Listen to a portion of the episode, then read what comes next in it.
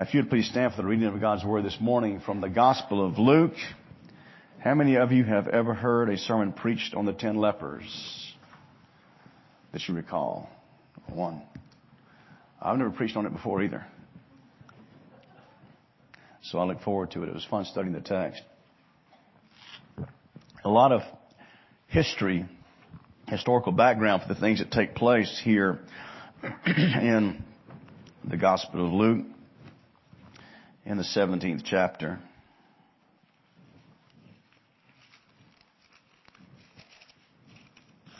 I must have asked you to stand already. I don't remember, but you're standing, so that's good.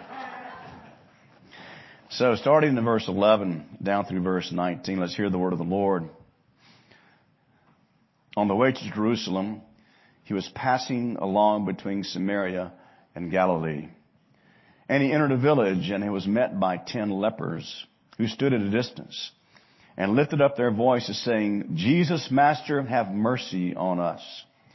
When he saw them, he said to them, go and show yourselves to the priest. And as they went, they were cleansed. Then one of them, when he saw that he was healed, turned back, praising God with a loud voice, and he fell on his face at Jesus' feet, giving him thanks. Notice this note. Now he was a Samaritan.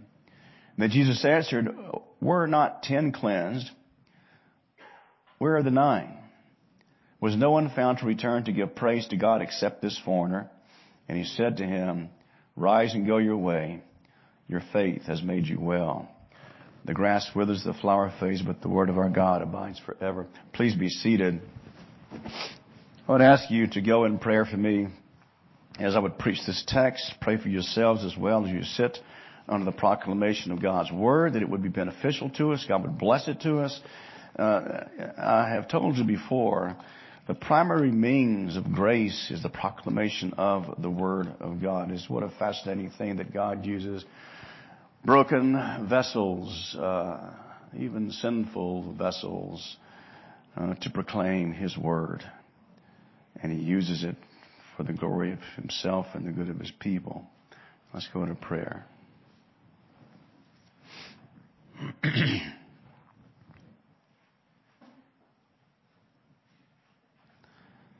Almighty God, we give you thanks in first place that you accept us into your presence and you receive our prayers and you answer them. I would ask you, O God, to be with us as we come to consider this text this morning. I would pray that uh, you would be with me as I preach it, that you would help me, O God, to preach in the power of your Holy Spirit, we pray that you would be with the congregation as they hear it, that they would receive it and understand it. We would pray if any are here outside of faith in Christ that you would grant uh, conversion.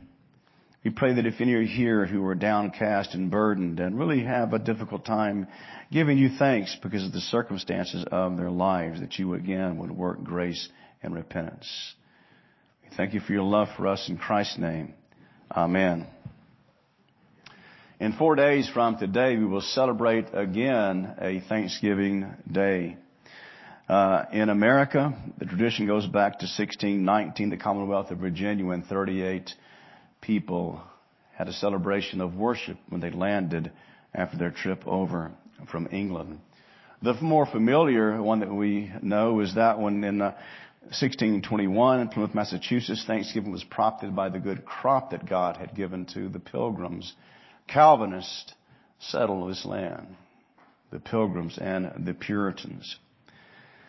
Is it a day in this country that has been historically connected to God and His work and His blessings? In so many cases today, that is something that has been forgotten. And so we get together and we thank God for the turkey and we thank God for, I mean, we're thankful for the turkey. We're thankful for our friends. We're thankful for this and that. But sometimes we seem to go back to the original source of those blessings, which is God himself. In our own country, it's probably seldom thought of by the masses of the people.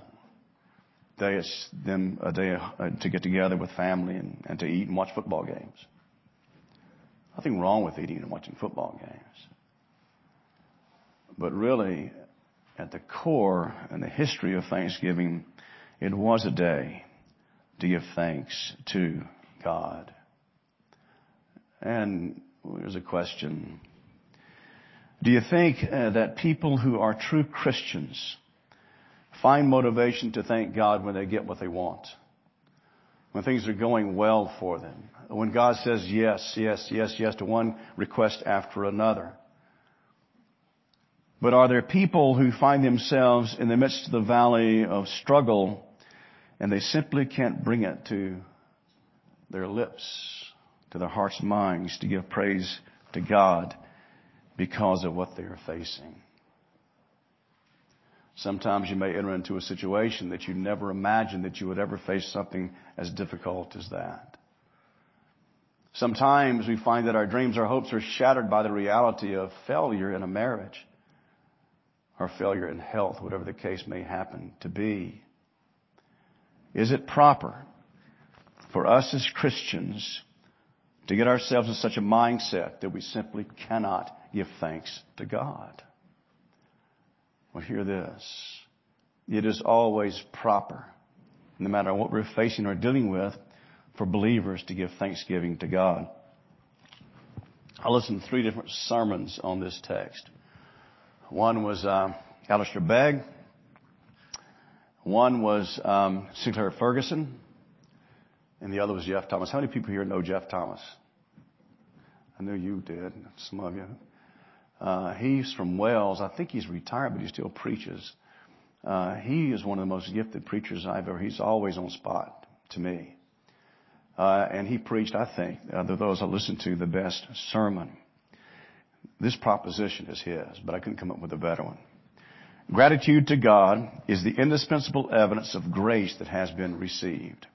Gratitude to God is the indispensable evidence that grace has been received. So we start out here. There's a group of people that are living in misery at the opening of this story. They are outcast. Uh, they are diseased with leprosy. Uh, it was a fear disease for two reasons. It could be, it was contagious. It passed it by water droplets, by you breathing out, by your coughing, whatever the case may happen to be. It was a contagious disease. Another thing was feared. It was, it resulted in forced isolation. They were quarantined. They were shut off from society. They were shut off from family and friends. They had to live outside the camp or outside the village, outside the city. And the Pharisees thought that leprosy and the people as well, that it was a result of sin. Some sin that someone had committed against someone else or something that some God, they had done uh, to God and He's punishing them for that by afflicting them with leprosy. Christ dispelled that notion in John chapter 9 and verse 3. Here's this blind man. Jesus' disciples ask, who sinned, this man or his parents? Christ said, none, neither. Neither one of them sinned. This has happened so that the glory of God may be revealed. And then we could ask ourselves as believers, do we look at sickness and disease, do we look at trials as that way? That God, if you're a Christian, is not simply giving you a hard time because He delights in your misery, but rather He is working in such a way for you to realize, recognize, and rest in God's glory. As Paul says, when I am weak, then I am strong. Because my strength comes from not some inner source of, uh, of uh, energy, not some inner source of strength of character or personality, but rather it comes from Christ Himself. The God who lives within us gives us strength and the ability to deal with difficulties in our lives if we will look to Him and trust Him. So that, as Jesus said to the disciples, no one sinned. This is so that the glory of God may be revealed. Well, none of these lepers sinned. That's not why they are afflicted.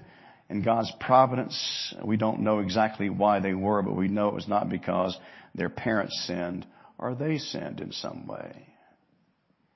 So, this uh, individuals uh, had this disease that was dreaded. There are 39 references to leprosy in the Pentateuch, the first five books of the Bible. Five of these are Exodus, Numbers, and Deuteronomy. The other 34 in the book of Leviticus. And as you know, the book of Leviticus is the book of the priest. It has to do with their offerings. It talks about the priest's job, the things that they're supposed to do, the things that they have to do. And one thing, the priests were the ecclesiastical physicians in the Old Testament. The priest had to determine if someone had a blemish or disease of the skin, if they had leprosy. And so you've got a red spot on your skin, you go see the priest. You've got an infection of the skin, you go and see the priest. You've got a red spot on your skin, you go and see the priest. You have a burn that has become infected, you go and see the priest. And the priest looked at it to determine if it was leprous. If it was leprous, you had to not clean your hair, you had to wear torn clothes, and you had to walk about saying, unclean, unclean, and live outside the camp. Leviticus 13, 45 and 6 explains it to us. The leprous person who has the disease shall wear torn clothes and let his hair, the hair of his head hang loose. He shall remain unclean as long as the disease, as long as he has the disease, he is unclean. He shall live alone. His dwelling shall be outside of the camp. Why were they outside of the camp? Why did God mandate this? And this came from God. It wasn't not the idea of the priest. It was a mandate from the Lord. And I would say two reasons. Given the nature of the contagiousness of the disease, it was one way to keep the disease in check. But the real reason is uh, that the camp of Israel was considered holy ground. You see the difference in their view of God, in so many cases our view of God? That the land on which they lived was holy because God was present there.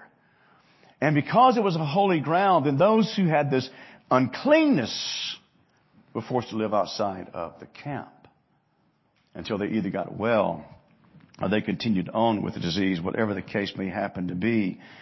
They were excluded from the rest of society. And so here are these ten men. They're standing in this village. We don't know exactly where it was. Christ is traveling to Jerusalem. He's traveling to Jerusalem to be crucified. And remember that verse in Luke 9:51 when the days drew near for him to, to be taken up, he set his face to go to Jerusalem. He was determined to go and offer himself as a sacrifice. He set his face. Wasn't going to be dissuaded. Was he going to be turned away to go back in the other direction out of fear? He set his face to go to Jerusalem. And this is the third mention of his journey in the book of Luke in these sections. And as he is in an area that is a foreign country, the suburbs, if you will, outside of the city, on the unbeaten path. And we know that the work that Jesus did in uh, Jerusalem and in Nazareth and uh, uh other places that he was more popularly traveled, and that he had not been here as often if he had ever been here at all. We simply do not know. Why is he stopping in this village? We don't know that either. Perhaps to take a rest, perhaps to get some food to eat, perhaps to get some water to drink. We really don't know why he is stopping there, and it's not important for us to know that. If God wanted us to know that, he would have told us why. But it is, he sees these ten lepers assembled outside of this village. Again, they had to be. They could congregate with one another, but not with other people. And we gather these people, these individuals, these men had an incurable disease of leprosy. I don't know if you've ever seen what leprosy does, but it is uh, horrible. It eats away your flesh, eats away extremities. It's so people lose fingers and toes. Uh, it is an absolutely horrible, horrible. It was the COVID of their day, leprosy was. Or you can say leprosy is the COVID of our day, perhaps. I don't know exactly how to put it. So they have this burden of their existence. They have to appear unkept. They have to walk about exclaiming, unclean, unclean, unclean. And they have to wear clothes that are tattered and ragged. Uh, the burden of their existence, they could not work. They had to depend upon handouts. They couldn't go back to their wives. If they had wives at home, they could not go back to their parents. They could not go to their children. They had to live outside in isolation. Well, here, as they are outside of this village, Christ appears. Did they know Jesus was coming? We don't know if they, did, if they knew that. One thing they do know, they know who he is, they know what he can do, and what he has done in the past. They know who Christ is. They know he has done marvelous things. They have heard about these things. And you understand the news about Jesus would have been pervasive in that time and in the eras throughout uh, Palestine. Here's this man that the story goes, he was conceived in the womb of his mother by the Holy Spirit. Uh, here's this man that uh, has gone about teaching and instructing people, and he was one who taught with authority. Here's this man who, as story goes, has raised the dead. You remember, all of Jesus' miracles, miracles pretty much have been done by this time because he's getting ready to die. We heard about him raising his friend Lazarus from the dead. We heard about him raising the widow's son. We heard about him giving sight to the blind. We heard about him healing the cripple. We heard about him doing all of these marvelous things. The news would have been throughout, for three years, Christ had been in the region, teaching, preaching, healing. They had heard about him. And again, they know who he was. They knew what he could do and what he had done. Christ did things that no one else had ever done and no one else could possibly do. This man controlled the weather. This man was on a boat with his disciples and a storm came up and they were terrified and he spoke to the weather and it stopped the storm. Remember what the disciples said? What kind of man is this? That even the wind and the waves listen to him and respond to him. I don't like, I love to fish. I don't know if y'all knew that. And I love to fish and I hate to fish in strong winds. I just don't like it. It blows your bait all over the place. It blows your line. I can't make it quit blowing. I tried one time. Didn't work. Didn't work at all. But Christ simply spoke to a storm and it stopped. What kind of man is this? that even the winds and the waves obey him. So these men, uh, these ten individuals had heard of this Jesus and all of the stories connected with him. Well, there's an urgent plea of these men in the second place. When they see Jesus, they lift up their voices in an urgent prayer. This is a prayer, a request to Christ, a request to God. It is a prayer. Master Jesus, have mercy on us. Help us. Unclean. Help us. And we know what you've done. Would you be merciful to us? Pastor Begg said they come to him on the basis of their need. What is their most obvious need? The need to be healed of leprosy. They need to be healed of it so they can go back to their families, so they can go back to work, so they can be a part of society. And they were so desperate here because there was none other to help. Nothing could be done. The leper lived out by himself until death came. Nothing could change that. Hansen's disease is what it is called. It was the uh, bacteria that causes it was discovered by a man named Dr. Hansen. I don't know if you know this, there was a leper colony in Louisiana. They have discovered a cure for it, which is a good thing. There are still lepers in the world today. I'll refer to that in just a moment. So they asked Jesus to help them. The Pharisees would not teach them. The Pharisees would have nothing to do with them. Master Jesus, have mercy upon us. I think it was uh, Geoff Thomas that said that the lepers suddenly became very religious in their approach to Jesus. Help us. Well, they had no idea what Jesus was going to do. Maybe they had heard of him healing another leper. He put his hands on him. In Matthew 8, 1 through 4, when he came down from the mountain, great crowds followed him, and behold, a leper came to him and knelt before him, saying, Lord, if you will, you can make me clean. I know you can do this. I've seen you do all these other marvelous things. I know you can do this. Lord, if you're willing, you can make me clean. And what does Christ do? He does the unthinkable. He reaches out his hand and touches the man, saying, I will, you be clean and immediately the leprosy left him. Such is the power of our Christ. Such is the power of our Savior. Such is the power of our God that even cells, infected cells, listen to Him and obey Him as He healed this man of his disease. Well, this is recorded in Matthew, Mark, and Luke. The text before us this morning is only recorded here in Luke in the 17th chapter. Where Christ tells them, uh, go show yourself to the priest. He doesn't touch them. Go show yourself to the priest.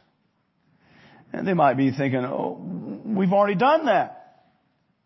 The priest is the one that sent us out here. He saw us and said we had leprosy, so we're living out here now. The priest has already seen us.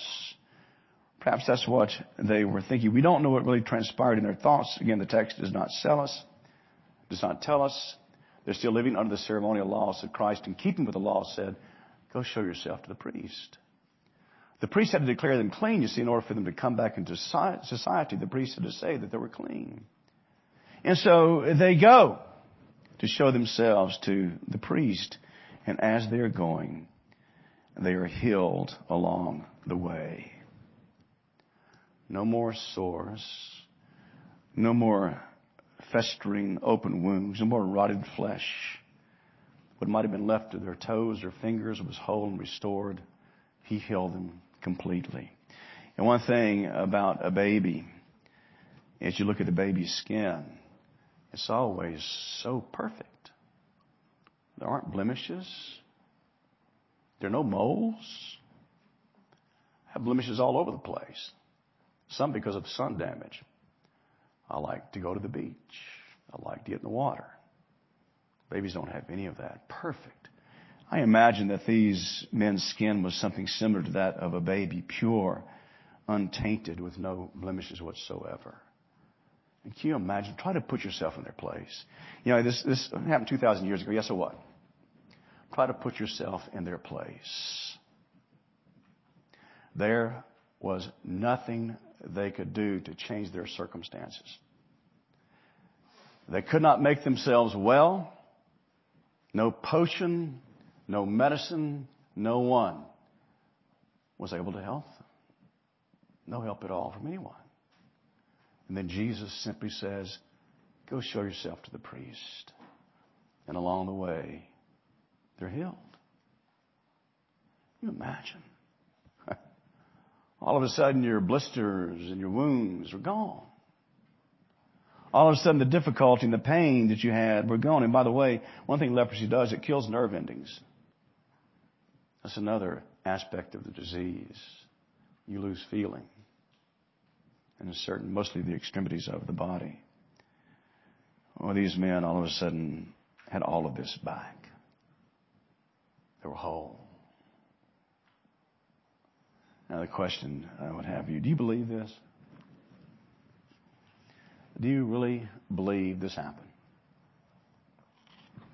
If you don't believe this happened, you got a problem with the rest of the Bible then. Because the whole Bible is a book of miracles and, and supernatural events because it is God's book. But let this grab onto your heart and mind. The same Jesus that we serve today and worship today is the Christ that healed these people. Such was his power. Such was his compassion. Do you see that? This, he's getting ready to go to be killed. Yet he takes the time, not being overwhelmed by fear, not being distraught by the certainty of his coming torture, but rather his focus is on the needs of these people. Go show yourself to the priest. And as they go, they are healed. Imagine the shock. Imagine the, maybe the priest is home and his wife said, there's some men out here who want to see you. Well, who are they? I don't know. They're not dressed very nicely. The hair's kind of messy. But they said they want to see you. And he goes out and looks. See, they had to be examined by the priest to be allowed back into the society. And so he looks at them. How this happen? You know, just not long ago, y'all were covered in sores. How'd this happen? You know, what do they say? Well, we'd talk about it if we could, we got to go home. We want to see our family. Are we clean? Yeah, okay, go ahead. Bye. We'll see you later. One man overwhelmed with gratitude goes back to Jesus. I'm clean. How could it be? I'm clean. Beautiful picture of great gratitude and humility. They go together. Gratitude and humility go together. He fell on his face at Jesus' feet, giving him thanks. And what was he doing while he was going to the way, uh, along the way? Well, he's praising God with a loud voice. He's worshiping. When it says he was praising God with a loud voice, that's worship. He's overwhelmed by God's greatness and kindness and power. He's praising God along the way. Thank you, O Lord. Thank you for your mercy. Thank you for your kindness. And he knows the words of Jesus were behind his being healed. And he goes and takes the position of great humility, prostrates himself on the ground, praises Jesus. Thank you. Thank you for what you have done for me. Thank you for your kindness. Thank you that now my life has changed dramatically. And Luke makes the point of telling us this man was a Samaritan. So what? The other men were Jews. The other men had the privileges of the Jewish nation. They had priests. They had been taught. They had an understanding. They should have had an understanding of the Old Testament uh, scriptures.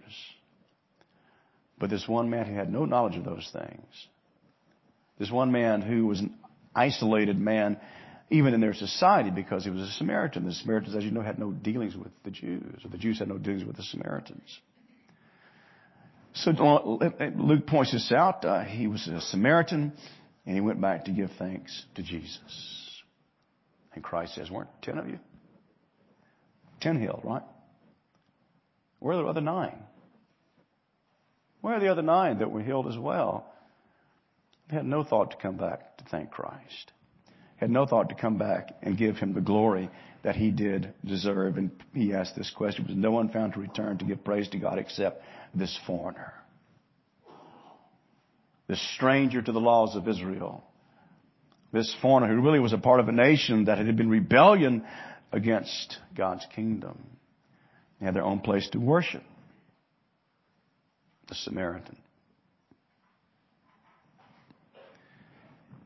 What this indicates, and this is something I think that Alistair Begg really pointed out more than he, than the others did. Although, uh, again, I think Geoff Thomas's sermon was the best one I listened to. He was converted. He was converted.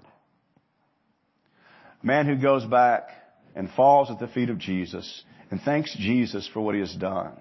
This man was converted. He was a believer. He fell on his face, fell on his face at Jesus' feet, giving him thanks. The Samaritan.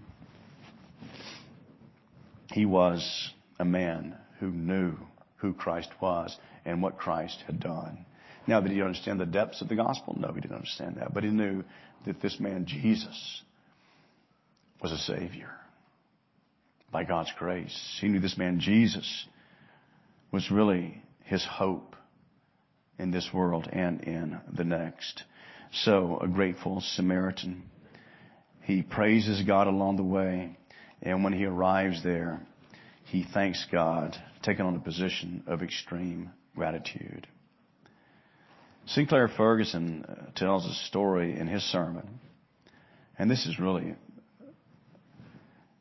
it, talks about a recognition of the value of Jesus and having Christ in your life and having faith in the Lord Jesus Christ. Sinclair Ferguson had a friend that was a physician, surgeon, and he was working somewhere in a third world country. I'm not sure exactly where it was. I don't remember that he said where it was. But this surgeon showed uh, Sinclair Ferguson a picture of a man with this big smile on his face. It was an infectious smile. It was a sincere smile. And uh, he told Sinclair that he had taken this legs, this man's legs off. He had amputated his legs because of the leprosy. This man said this I thank God for my leprosy. Otherwise, I would never have known to come to Christ. His body hacked up, losing his legs, and yet he has the joy of Christ. Knowing the salvation of Christ and knowing that the day would come when losing his legs didn't matter. Wouldn't matter. Because he was going now, was one who had his citizenship in heaven. This is gratitude that that man had. Sincere gratitude to God for his work of salvation on this man's behalf. Some things to consider. This event throws light on one of the most practical sub, on one of the important subjects in practical Christianity. I'll say it again. This event throws light on the most important subject in practical Christianity. Prayer. It is prayer. How often do we pray like these lepers prayed to Jesus when they saw him? Have mercy upon us. Lord Jesus, have mercy upon us. They're imploring Him. They're pleading with Him to show that mercy to them. How earnestly do we cry out for help to God when we are in need? How earnestly do we seek His face when we are not in need? How is your prayer life?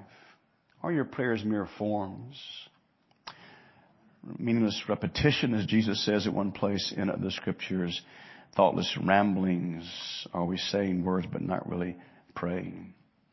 If you're unaware of these things, that's going to be true. If you're unaware of your need for God's help, then you won't pray as you should.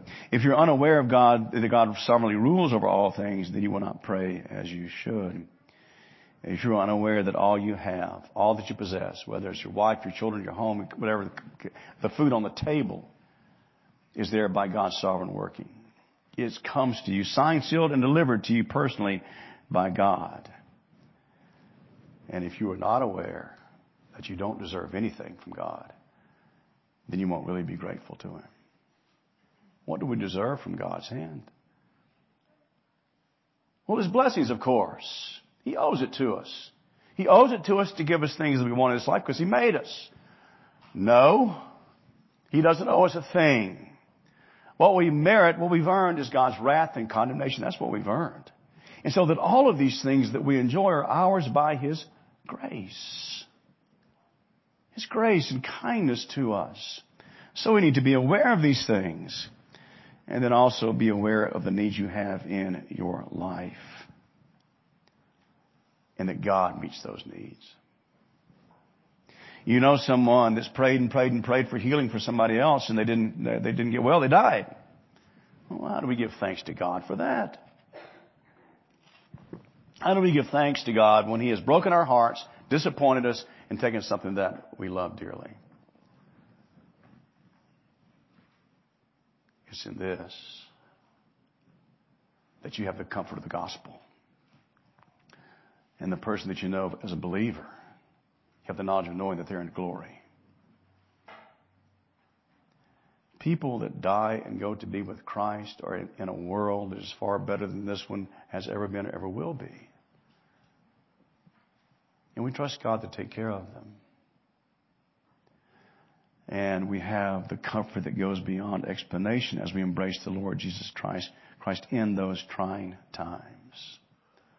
All that we have, all that we possess comes to us by God's grace and kindness to us.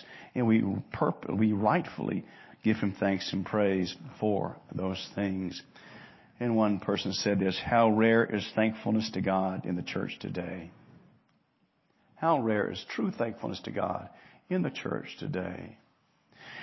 And I think it was uh, um, Geoff Thomas that said, when we are in worship, we should thank God we got, had the ability to get here. We should thank God we've got a home to go to when we leave. We should thank God we're going to have food on the table when we get there. That we thank God for all these things that we take for granted and to really remember that they're blessings that come to us by God's working. He blesses us and gives us all of these wonderful things. And so pray daily to have a thankful spirit. Pray daily that you will recognize the need to give thanks to God for all that He has given to you. And pray daily as well for the humility that is essential to have gratitude to God. We are so easily given to arrogance and pride, are we not?